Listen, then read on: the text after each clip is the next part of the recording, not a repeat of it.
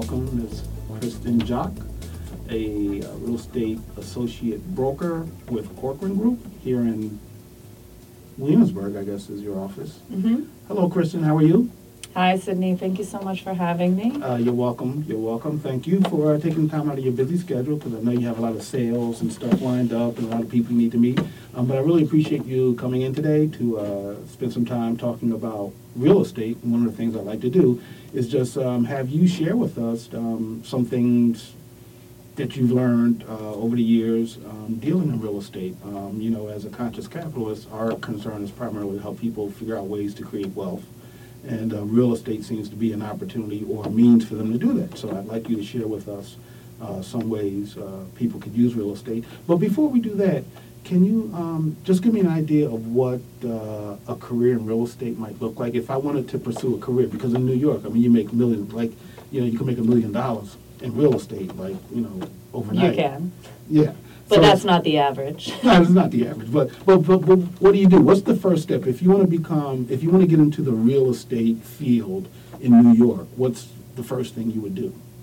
So there is a course that you have to take. Um, it generally takes about a week to two weeks, depending how much time you can devote to it. If you're uh, free schedule and you can go Monday through Friday.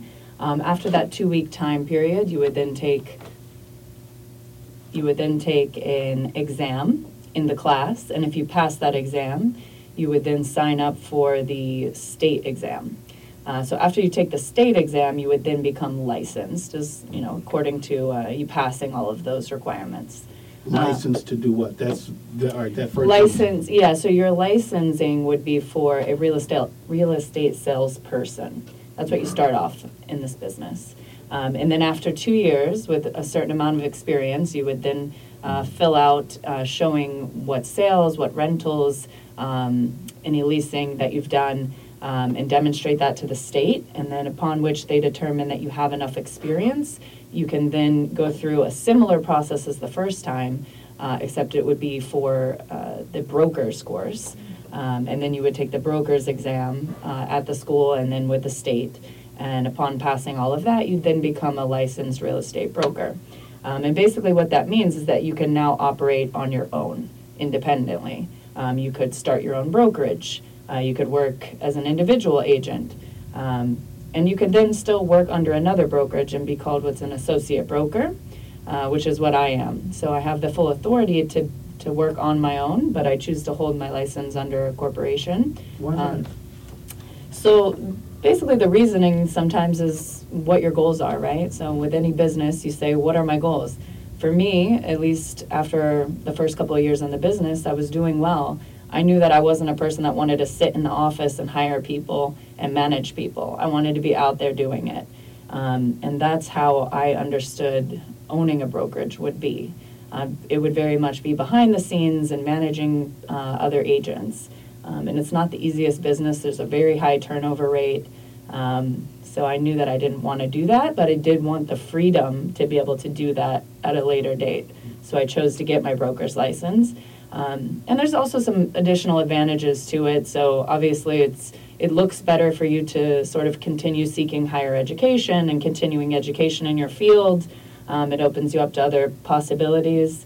Um, if you decide to, you know, maybe go go and work for a hedge fund, for example, um, and then. Uh, also it, it provides different opportunities. So for example if you wanted to start a team which would essentially be like having your own little brokerage within a larger company such as corcoran you could then hire people to work underneath you. But in order to do that you would need to be an associate broker Okay, so, so I mentioned that as a real estate salesperson, you can make a million dollars uh, in New York, and you said. yeah, absolutely you could. can make that on one sale Yeah, yeah, um, but you said that's not the average. So for someone thinking about doing real estate, what is a realistic expectation of what um, they might make in their first year of sales? And then what qualities, traits, attributes do successful, you know, real estate salespeople have? Sure. Um, You know, that kind of thing. I mean, the first thing that always comes to my mind is that you absolutely have to be somebody that can manage yourself. If you're somebody who needs to be told what tasks to be doing, to get up in the morning, to work however many hours you need to work, and to go after the business, um, then you're not going to be good in this field. But if you are able to do all those things, then you should be successful. You may stumble in the beginning, as anybody would, um, but eventually you can get there. Um, and it's funny that you asked me this actually because I've had a, quite a few friends who have gotten into the business in the last few years, and you know I see them struggling. Um, they're coming in at different times of the market. So, for example, I came into the market in 2011, which was when the market was just starting to kind of tick up, right, from the last recession.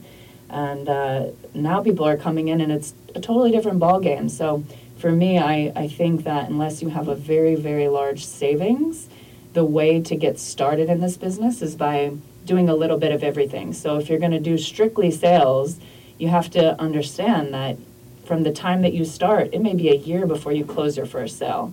If you're lucky, it may be longer. Um, so, for my first year in the business, I concentrated solely on rentals, and I think that it served me well because it helped to teach me the business from the ground up. So, I understand from a landlord's perspective, I understand from a tenant's perspective. It enables me to do a wide variety of different types of transactions. So, I've sold single families, multifamilies, condos, co ops, commercial buildings, mixed use, and I'm able to understand uh, the financial structure and, and how to value an asset like that from understanding the very basics, which is the, the rental side of it. Um, and so the reason that I think a lot of people are struggling now coming into the industry is that the rental market, quite frankly, fell off a cliff in 2015, and the, in a lot of neighborhoods, the rents have been going down um, So or the- just plateauing. The rental market fell off the cliff. Is Yes. that because of all of the tremendous building that's been done in Brooklyn, and so now there's Sure. an oversupply? Sure, absolutely. So there's there's been a significant amount of construction, not everywhere. You know, there's obviously certain areas that are landmarked and, and not they haven't had zoning changes or things like that, so there's not as much turnover, or they're just more stable uh, neighborhoods.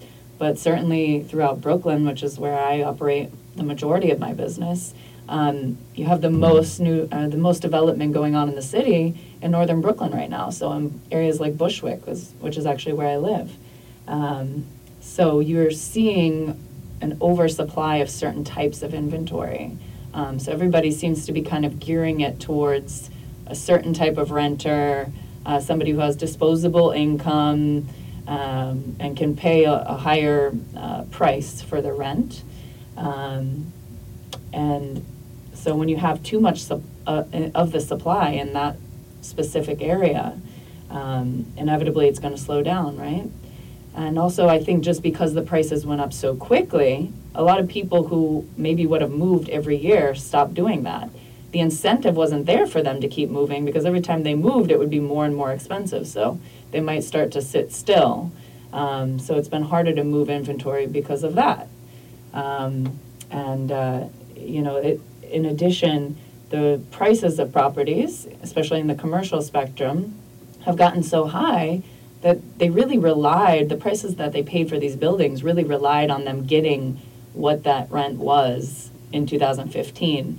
So now in 2018, they're not getting that anymore. They haven't been getting that for some time. So now the commonplace thing is that you could see uh, a landlord or a management company offering anywhere from two to three months of concession for a renter to move in. So when you That's commercial or even residential? well, commercial buildings is anything uh, six units or more Oh, in New okay, York I got City. you, I got you. Um, but it can be composed of, uh, you know, a mixed-use situation where it's a, a store plus rental apartments.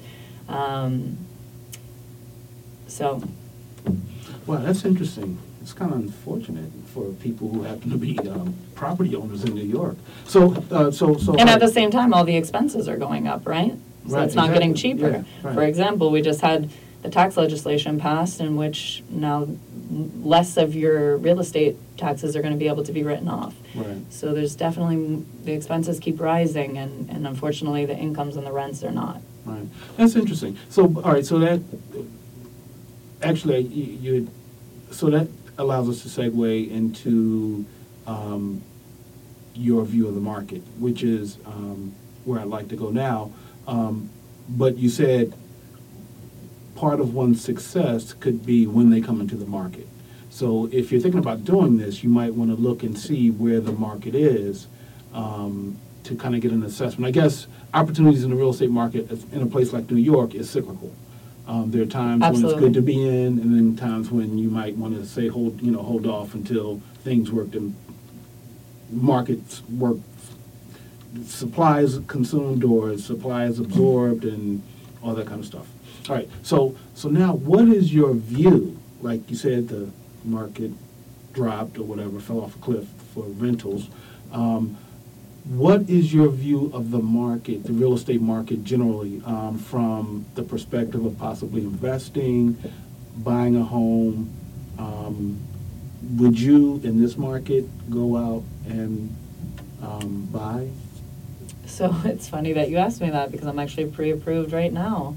Been looking for a property, you know, kind of uh, not fully committed to buying something because I'm al- also in the process of renovating a property um, that I'm going to resell. So it's my first sort of project um, to fix up a property. I'm actually converting it from a single family to a two family and reselling it. So my funds are somewhat tied up in that right now. Um, but I, I am pre-approved and looking to purchase something else. I always had the idea of purchasing rental property, obviously. Um, but the prices have gotten so high that, yeah, I'm, I'm gonna wait for the right property to come by. I'm not just gonna buy anything. So what is the right property? The property where the financials make sense, where you're not strapping yourself so tight that, you know, it's, it's any slight bump in the road is gonna cause you to be in a bad situation. So how do you do that analysis? How do you say, okay, this property is right? So you, you look at the possible rent, rental income. So you look at the rent roll, Right. yeah. Um, and this is like part of your process, uh, you're asking how do people go through the process of investing in real estate? Mm. So part of that is trying to value the asset, and either you can look to a broker to sort of advise you on that. Of course, that's what Um, you'd like them to do. Right, absolutely. Um, but then, you know, there are people who are buying 20, 20, 30 buildings a year, so they sort of get the hang of it. And what they're doing is they're looking at the valuation of the building. So they want to look at what the rent roll is, they want to look at what the expenses are. They also want to take into consideration anything that is unforeseeable. So maybe you have a tenant move out, maybe you have a vacancy for longer than expected, three, four months, five months, six months. You want to make sure that it doesn't just make sense financially if, if all the pieces, all the puzzle pieces are in the right place, right? You need to assume that something will go wrong. So you need to take into consideration that there might be a vacancy. You need to take into consideration that your boiler might go, or, you know, whatever it might be. The roof. So there needs to be wiggle room between what numbers make the building make sense and then, you know, what you're gonna actually buy it for.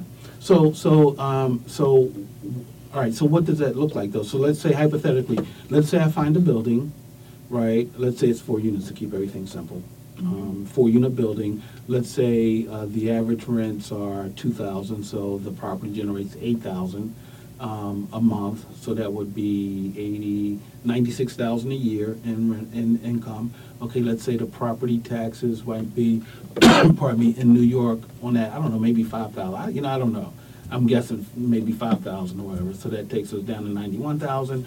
Um, let's say gas and hot water might be, I don't know, um, seven or eight thousand. Uh, yeah, so that takes us down to, um, uh, eight, eighty thousand or something, right? Um, let's say miscellaneous maintenance stuff might be another ten thousand, so I'm, now I'm down to seventy thousand. Yeah, and I don't know if we even need to look at it so specifically like that, but basically what you wanna do is you wanna figure out what the expenses are, and then, like I said, So add a when little you s- cushion, But when you say so. the expenses, I mean, and for the, for a property like that, the only expenses are. But every situation is also gonna be different, so if you're buying a building that needs a total renovation, you're gonna have to factor in what the renovation cost is gonna be. Let be. me ask you this, why would someone, do, in your opinion, based on your experience, does it make sense for someone to buy a building that requires a total renovation? So it makes sense when they don't have other opportunities that are getting them a better rate of return. So what you're seeing a majority of in the commercial spectrum, before you were seeing as low as four percent rate of return, which, hey, was still much better than what they were getting keeping it in the bank, right? Um, but now it's starting to tick up as, you know, the rental market has softened, um, you know, as there's been a political change and, and sort of the, all the uncertainties that come along with uh, one administration leaving and another coming in, you know, legislation being changed that can affect the markets, particularly with like that tax legislation. New York and California are two markets that are expected to be significantly affected by that. Um, so all those things factor in. So now you're seeing people expecting more so like six to seven percent rate of return. But it also depends on the market that you're looking in, the micro market you're looking in. So, for example, if you're going to a place like Park Slope, which is generally thought to be a very stable, sort of blue chip uh, neighborhood, you could call it, you're not going to get that. You're not going to get a higher rate of return. You might be more comfortable doing 5%. And, you know, again, this is going to be depending the background that you're coming from, how how many different places you're investing and you know what time you're expecting this return like the life lifetime return on this property? Are you expecting to hold it for 40 years? Are you expecting to pass it to the next generation? So there's going to be different expectations depending on your personal financial makeup. Um, but if you're going into areas that are you could say appreciating and gentrifying and all these words that we keep hearing um, where there's considered to be more un- instability, then like you would in the stock market, you expect a, h- a higher rate of return because of the level of risk you're taking on. So, so that's interesting. You mentioned gentrification, um, and, and um, I guess Brooklyn, and you know, New York generally, New York City generally, but especially Brooklyn over the past, you know, I don't know, maybe ten years has seen a significant amount of gentrification. Um, so, um, how how do you see development in Brooklyn happening?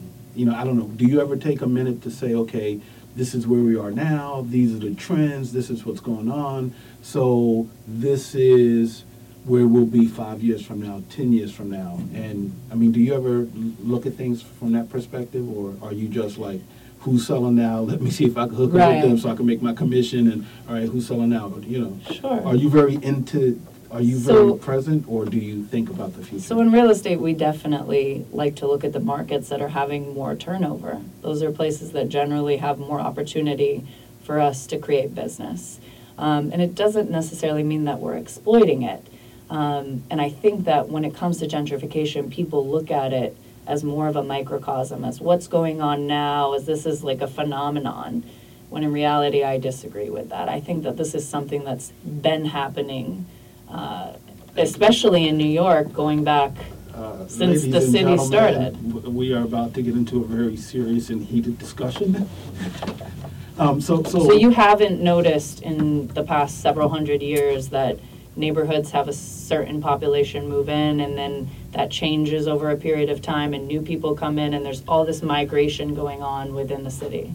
Um, yes, I have noticed that, that happens Right. all the time. However, however, however. And um, people being displaced, just as they are now. Well, um, well, well, well, I'm not sure we can say that necessarily. Um, Levittown, you've heard of Levittowns, right? Mhm. Um, these were communities that were developed and financed by federal, with, with some federal dollars. I don't know whether totally federal dollars, but these were, um, middle-class residential enclaves that were developed out in the suburbs, right? Um, and because of discriminatory practices, certain members of our community weren't allowed to invest. Absolutely. All right, so, so I remember, yeah, I mean, there, there were times, I mean, yeah, you're right, there have always, communities have always changed hands, right? Um, but, um, like my, my mother and father, my parents were the first, well, not the first, they were one of the first black families to move on this street in Philly, Mhm. right? Um, and then, um, it was, I think, you know, generally, you know, all white. Um, and then, you know, a few black folks started moving in. And suddenly, um, because black folks moving in, the value of the properties started falling, right? And so my parents probably saw the value of their property fall as more white folks moved out and more black folks moved. Blockbusting. Right. So, so, so I agree that, I agree with your position that we've always, you know, communities have always changed. And let me But ask what's you this different- question, Sydney. What's different is that, um, when white folks are moving in, the property values go up. There seems to be a, a premium placed on, um, the racial. It's racial interesting that you of- say that. Do you mind if I cut in? Of Because- course. Because actually, I think the bigger phenomenon right now is the international investment going on in New York. So particularly in Manhattan, right, there is often this talk about these luxury buildings that have gone up that if you go there at night, there's no lights on because those people are just parking their money there, right? You're talking So- about the, uh, you're talking about the money laundering scheme that Trump is into. I'm not talking about specifically a money laundering scheme. I'm just talking about certain certain forces, as you will, because we're talking about forces, right? Different elements that uh, pressures that can be put on the economics and change communities and change Okay. uh, change the demographic. So you see these high rises in Manhattan, the lights are out, and so that's because foreigners have bought them up to park money. Right. And so. And that's they're- definitely playing into things like the vacancy rate in Manhattan, which are affecting the rental market and affect, uh, Wait, affecting. wait, a minute. It's, all right, so it's affecting, the so there are more vac, there, there are fewer vacancies or more vacancies as a result of these foreign, foreign buyers. Well, there's basically just money being parked and nobody living there. Um, so space being taken up in an area that doesn't have a lot of space, which is driving up the cost of where people actually do live within the city. So creating demand for property in Brooklyn. Creating a, because they can't afford Manhattan, so they come to Brooklyn and creating unaffordability. creating unaffordability. Well, all right, so But but going back to what you were saying before, uh, you know, I wanted to ask you what was the the time frame you were talking about? Um, my parents moving into Right, the the house. story. This was uh, 1946 or so. Right.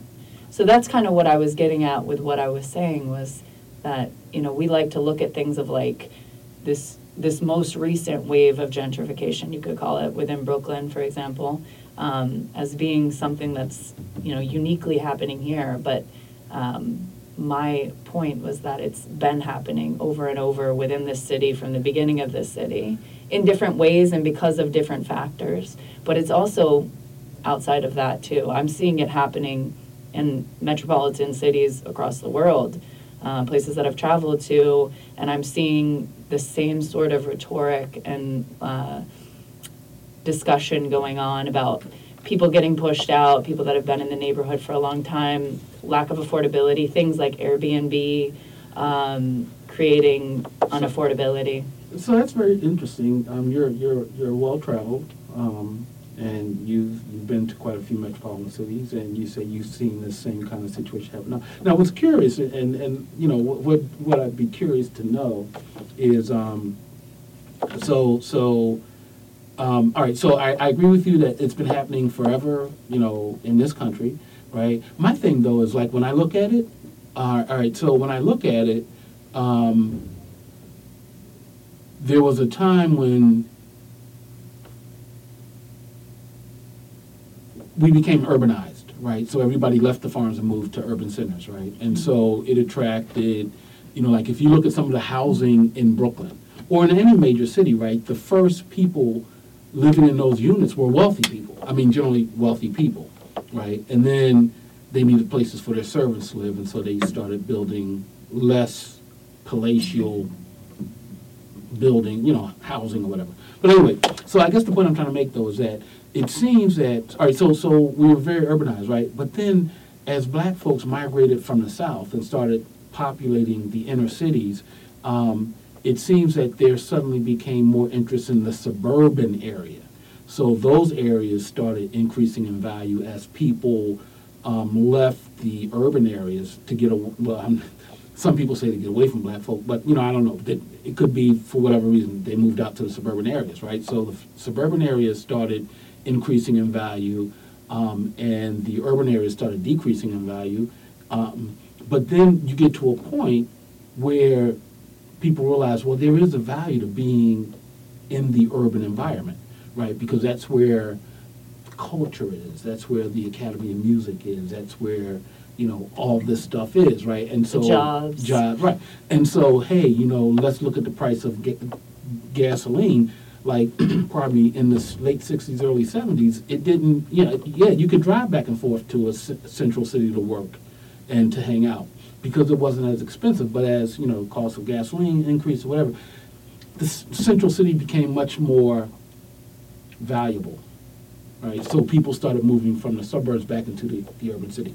Um, I don't know how we got into this discussion. I, I guess, I guess really, you know, I have my issue with gentrification because people are displaced or whatever, and um, you know, there's certain things about it um, that um, I think some people are hurt, you know, by it. Um, people who have, you know, spent a lot of time in these blighted Absolutely, there are neighborhoods, always and they casualties. were right, you know. And there are also, you know, fortunately, people that have been in these neighborhoods for a long time, That seen their owned. properties appreciate, And now are moving on for different reasons. You know, some people think that uh, somebody's selling because they're taking advantage of the market, and it could be that they're retiring, it could be that they want to be in a warmer climate, Well, even which if you could taking- blame Right, them. but even if they're taking advantage of the market, that's a good thing. I mean, you know, Right, you're because they paid you're their cashing out. dues. They, Right. they purchased when property values were lower and they, s- you The know, only saw thing I the have a appreciation problem come with to realization. Is, is, you know, those, those instances where older people are being abused by people coming in showing that, oh, here's a hundred, well, not a hundred thousand,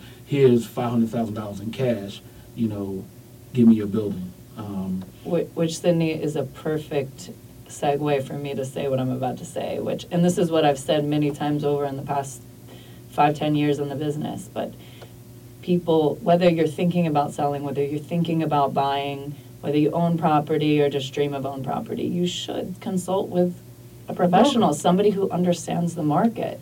It doesn't mean that you have to hire that person, but you should seek out the knowledge so that you're well informed. And, and I do see that happening where unfortunately investors were going door to door or calling house to house and people were unaware of what the market values were. And you know the offer that was presented to them sounded very lucrative right? Like i'll give you half a million dollars. And people thought oh my god that's great. I can definitely live off of that and i'll pay for your attorney too oh wow so nice of you in reality they're lining their own pocket which you know technically maybe they're not doing anything illegal but the way that it always falls is is we say like the caveat emptor, right? Or buyer beware. Mm. You have to do your due diligence. Um, when you're purchasing a property, it's up to you to make sure that everything is sound and as it should be before you enter into the transaction. Um, so I think unfortunately, it gets reversed and sellers get taken advantage of. So that's what I always encourage people to inform themselves. Um, when I do meet with clients, I'm always encouraging them, you know, if you want to have your attorney look over this contract, if you have questions about anything, don't hesitate, you know, to follow up with questions.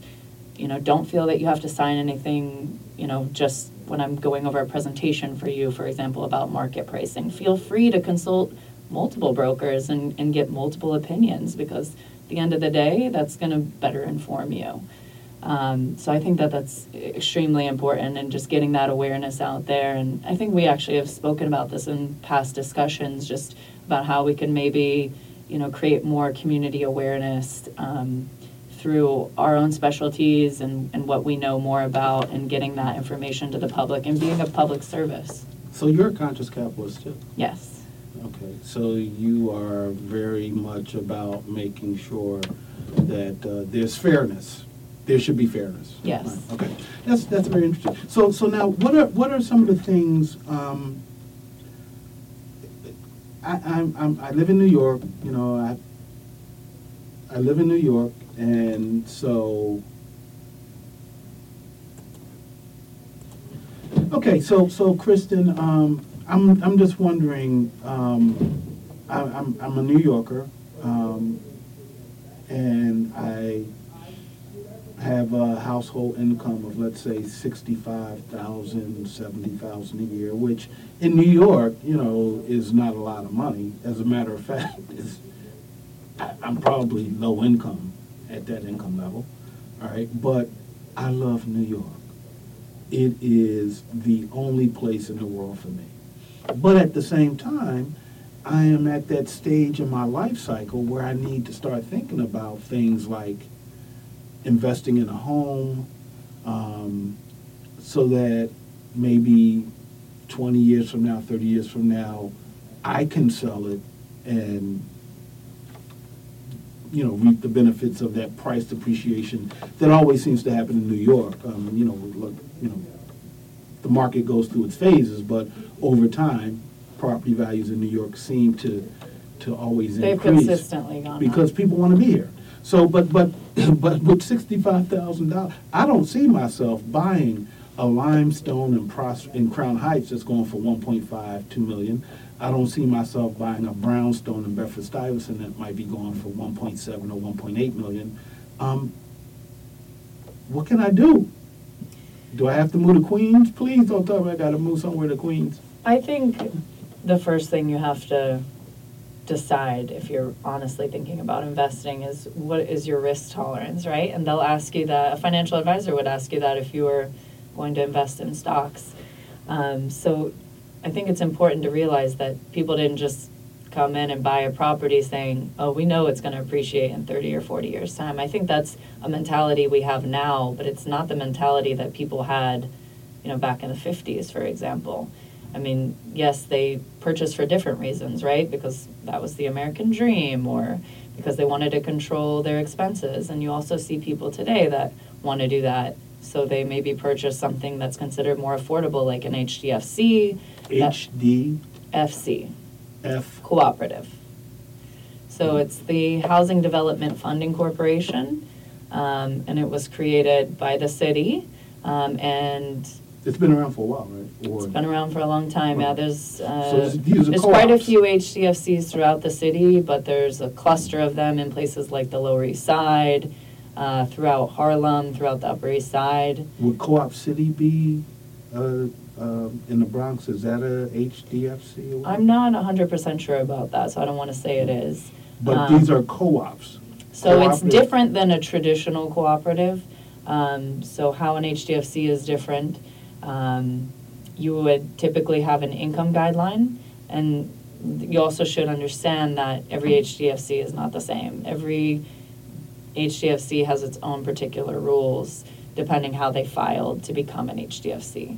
So there's income restrictions, income guidelines. So for example, you may have a two-bedroom apartment where for one occupant, they have to make a baseline salary of somewhere between, say, sixty and seventy-five thousand. I'm just giving an example. Uh, if there's two occupants there, it might be a higher threshold, so it might be somewhere like ninety to a hundred thousand, for example, uh, for the combined household income. Um, so th- these restrictions are supposed to maintain the affordability of the project. Um, and then there's also restriction, other restrictions that go along with it. So for example, most of the time they have to be owner occupied. So you can't be purchasing them to, say, rent it out and make rental income off of it.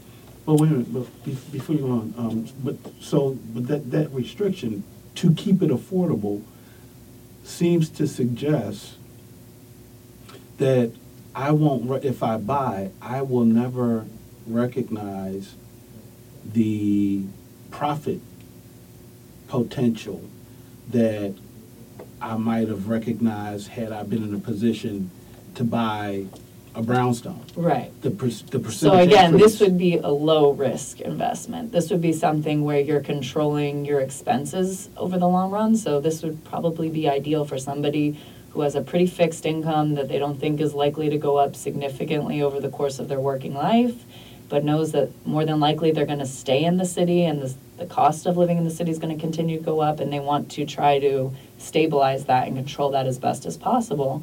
And, you know, like anything else, even if you're not making an income off of where you live, uh, you are building equity in what you own, right? So uh, it may not be as much equity as, say, owning a multifamily, but instead of paying off a mortgage, uh, a landlord's mortgage, you're paying into sort of a piggy bank, you could say. So you buy this co-op, and eventually you can resell it. And again, there are other restrictions, so you do have to live there. Um, there is oftentimes what's called a flip tax associated with most HDFCs. Um, could be somewhere like thirty percent of the profit. So again, you're gonna uh, sort of be disincentivized that way if you're looking for something with a higher return. But again, if you have a very fixed income and you want to find a way to invest and you want to find a way to control your expenses in a city that is, you know, becoming more and more unaffordable, then this is a good way for you to enter into the market. What, what determines the market value of one of these HFDCs? or HDFCs. HDFCs, what determines the market value? Because you said there's a flip tax, right, which is, you said maybe thirty percent of the profit, right? But it would seem to me that, um, for this to, to remain affordable, and given the context of the circumstances the prospective investor buyer has, which is, you know, you said, you know, they, they won't have a lot of income growth or whatever, right? Um, um, the goal would be for them to stabilize their expenses so that over time, um, they don't have to worry about, you know, rental increases, that kind of thing, right? But let's say, you know, that buyer, right, decides to sell five years out. Does the fact that this is a HDFC um, depress the market value? Whereas if values for, in the, in the city generally were up twenty percent, the value for this HDFC would only be up five or ten percent? Right. So, I mean, this is probably something that if somebody's really looking, interested in looking into it, it's gonna be a more involved conversation than what we're gonna be able to go over Right, today, right. because there's a lot of factors involved. But there are generally, uh, income, or sorry, not income caps, but price caps on these units. Um, so for example, an owner that I've worked with recently who owned an HDFC, bought it for literally ten thousand dollars, and her price cap was at four fifteen. When we brought it to market, we had people who wanted to pay over that, but Four fif, four hundred and fifteen thousand? four hundred and fifteen thousand, Wait a minute, she bought it for how much? like t- five or ten thousand. She was one How of the long first ago? owners of the HDFC back in the nineties, early nineties. Whoa, so you're saying in the, in the nineties, this person spent ten thousand dollars for this, So she lived in a rental building that came together and decided to go, to transform into an HDFC cooperative. And so for all of the residents living in the building at the time, they have the right to first purchase the apartment that they're living in. Some people do it, some people don't. For her, she did it. She lived there for, you know, over 20 years. She started to think about relocating south and having, you know, just a different lifestyle. Um, so she brought it to market. And at the end of the day, these factors will affect the pricing. But an HDFC is similar to other types of property in that the, you know, the, the supply and the demand are going to determine what the price is. So there was this cap, so we couldn't go over it, and people were actually willing to pay more, but unfortunately, we can't. but So we- she, she still had to give up thirty percent of that profit. Thirty percent of the profit, which So the price was capped. but actually, one thing that we did with that particular situation, we got the buyer to agree to pay the flip tax because the demand was more than what we could uh, legally charge. So Uh-huh. there's always these other concessions that you can get. um, Isn't that, um, it, um, that's not illegal? It's not illegal. It does go against the, the spirit of the rules. It's a loophole, essentially. All right, so, so she was able to walk away with all her profit. And I guess, Theoretically. I guess what you're saying is that in those instances where there's, So for example, Demand. that building was in the East Village, and there was quite a bit of demand. Um, And it wasn't something that we said, okay, you have to do this as a buyer, but based on all of the interest level, that's what ended up coming out. but see, but now, now see, that, now that's what makes it suspicious, right? Because it's like, there's a lot of demand, so you want it, you know, well, let me just say, you know, everybody wants this, but, you know, I have to pay a thirty percent tax on it. Uh, there's, you know, how, everybody wants this, you know, it's a great deal, that's why I have so many people who wanna buy it. Boy, I have to pay a thirty percent tax, I mean, how can I distinguish between all these people that wanna buy this? How do I pick one? Oh my God, there's a thirty percent tax I gotta pay. You know, doesn't that seem to, So this is what makes the city more and more unaffordable, right? Wow. But unfortunately, this is how it works. But this is one way that somebody low risk could get into investing. I think that was the point of the topic. But could a person with sixty-five thousand dollars pay four hundred, would they qualify for a four hundred and fifteen thousand dollar co-op loan or mortgage? So this is the other side of it, right? A lot of times these HDFCs are not financeable.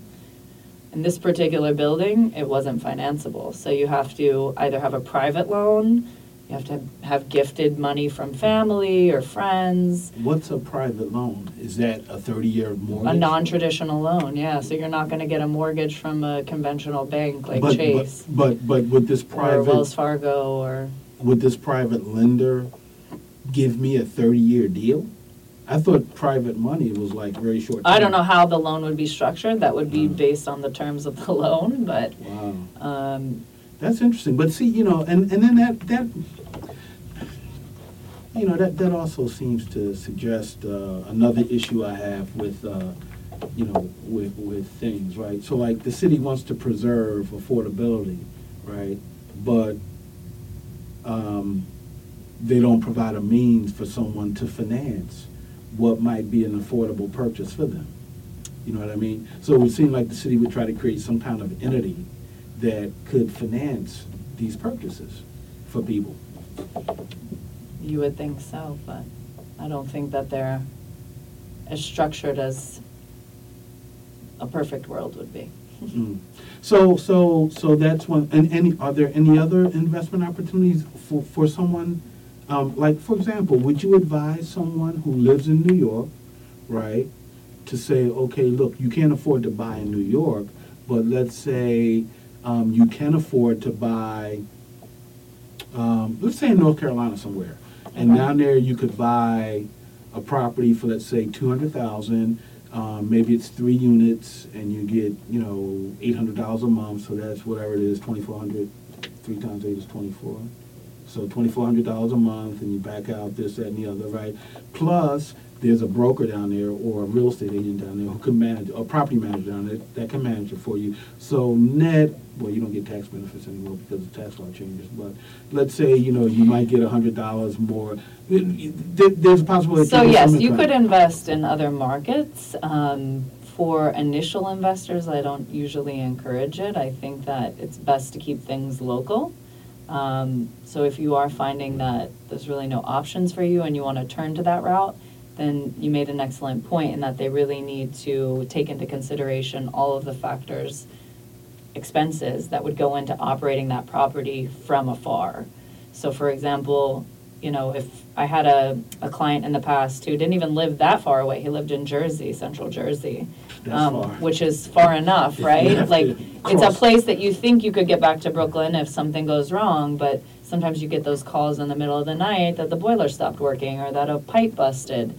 Um, and you then either have to coordinate for contractors or uh, service individuals to be able to access and, and repair the problem and give them permission to rep- repair the problem and also to pay them, you know, not being there. Or you have to get up in the middle of the night and drive there and, and meet the person and fix the problem yourself.